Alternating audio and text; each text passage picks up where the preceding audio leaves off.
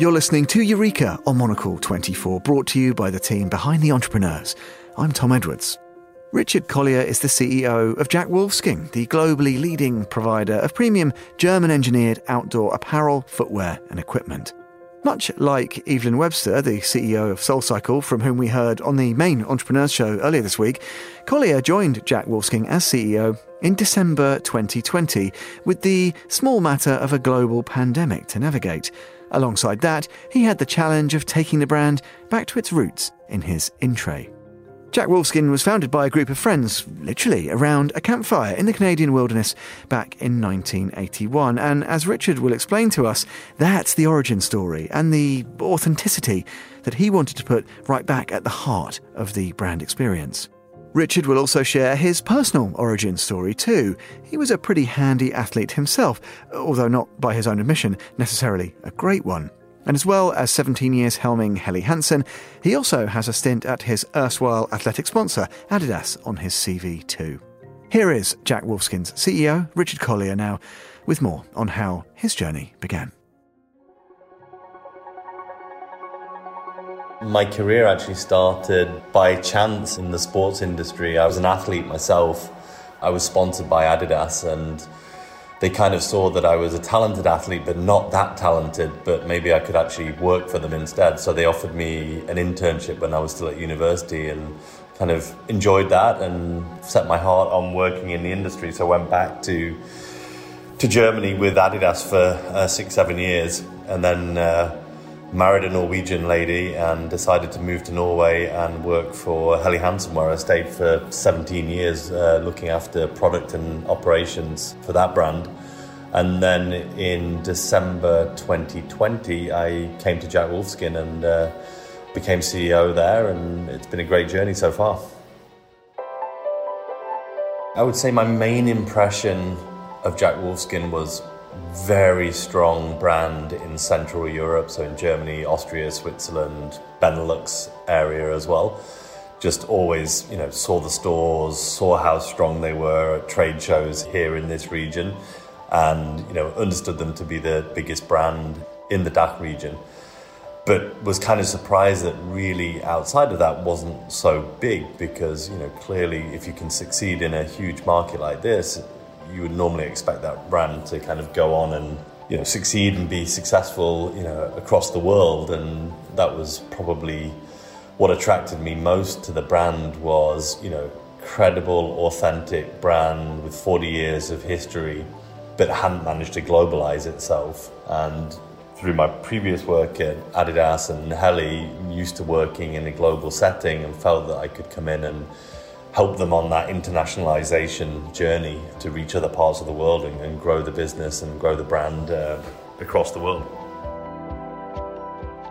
One of the key things that we decided early on in my tenure here was that we actually wanted to go back to our roots. We call it going back to the campfire. The brand was started around a campfire in Canada in 1981 and we wanted to get back to those kind of authentic roots and really pay a nod to the start of the brand. And actually, you know, the founder is still alive. So, you know, we've had Ulrich come in and do talks to our team. And I've had plenty of meetings with him as well, just to kind of understand his mindset and what he was trying to do back then.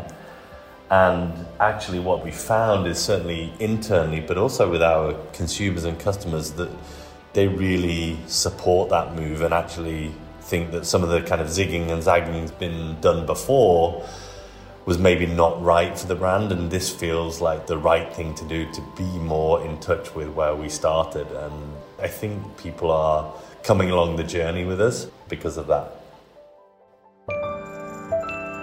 I don't think as a brand you can fake stuff anymore or hide things because consumers can find everything out and they can spread the word. So, you know, if you're not truly authentic, it will leak out and people will find out. That's why, as a brand today, you've got to be so buttoned up in every element of your business. And you know, if you're doing sustainability, you've got to do it properly. You can't fake it because it will be seen through straight away.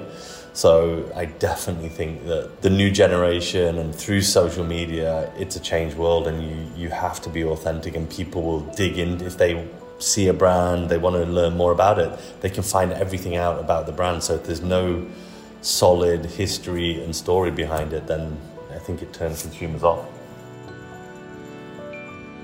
You know, one of the key elements that we're really trying to focus on is that we are ultimately a German brand, and you know, like many other German companies, we have a bunch of great engineers in the company, textile engineers, and so we're focusing on this ethos of engineered in Germany, but then proven in the wild. So we want to make sure that you know we take it from a scientific engineering perspective to create great products, but then we've got to make sure that they they work in the roughest and toughest extremes out there. So, you know, that's one element of the kind of design ethos.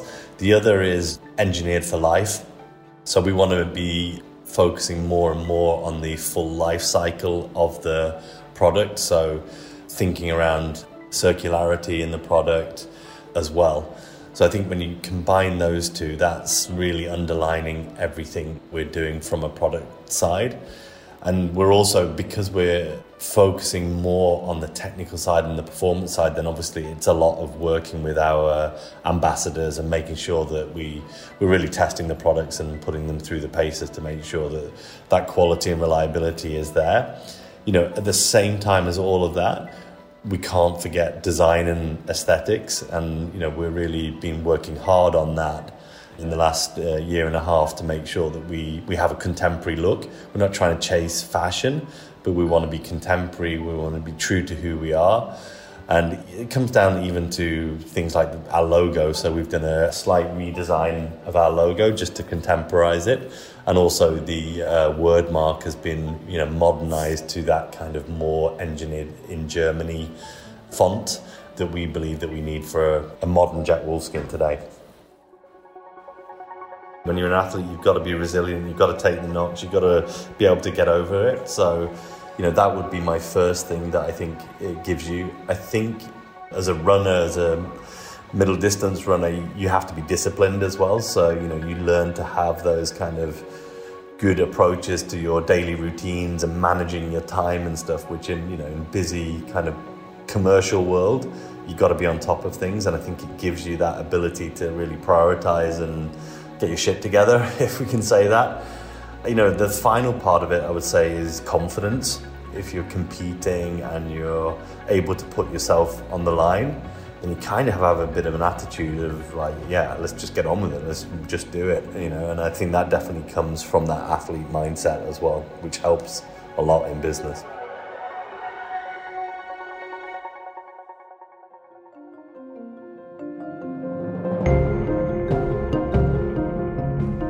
That was Richard Collier, the CEO of Jack Wolfskin. And you can head to jack-wolfskin.com now to learn more about Collier's evolution of the brand. This programme was produced by David Stevens. Thanks, as always, to him. And that's all for now. Goodbye and thanks for listening to Eureka.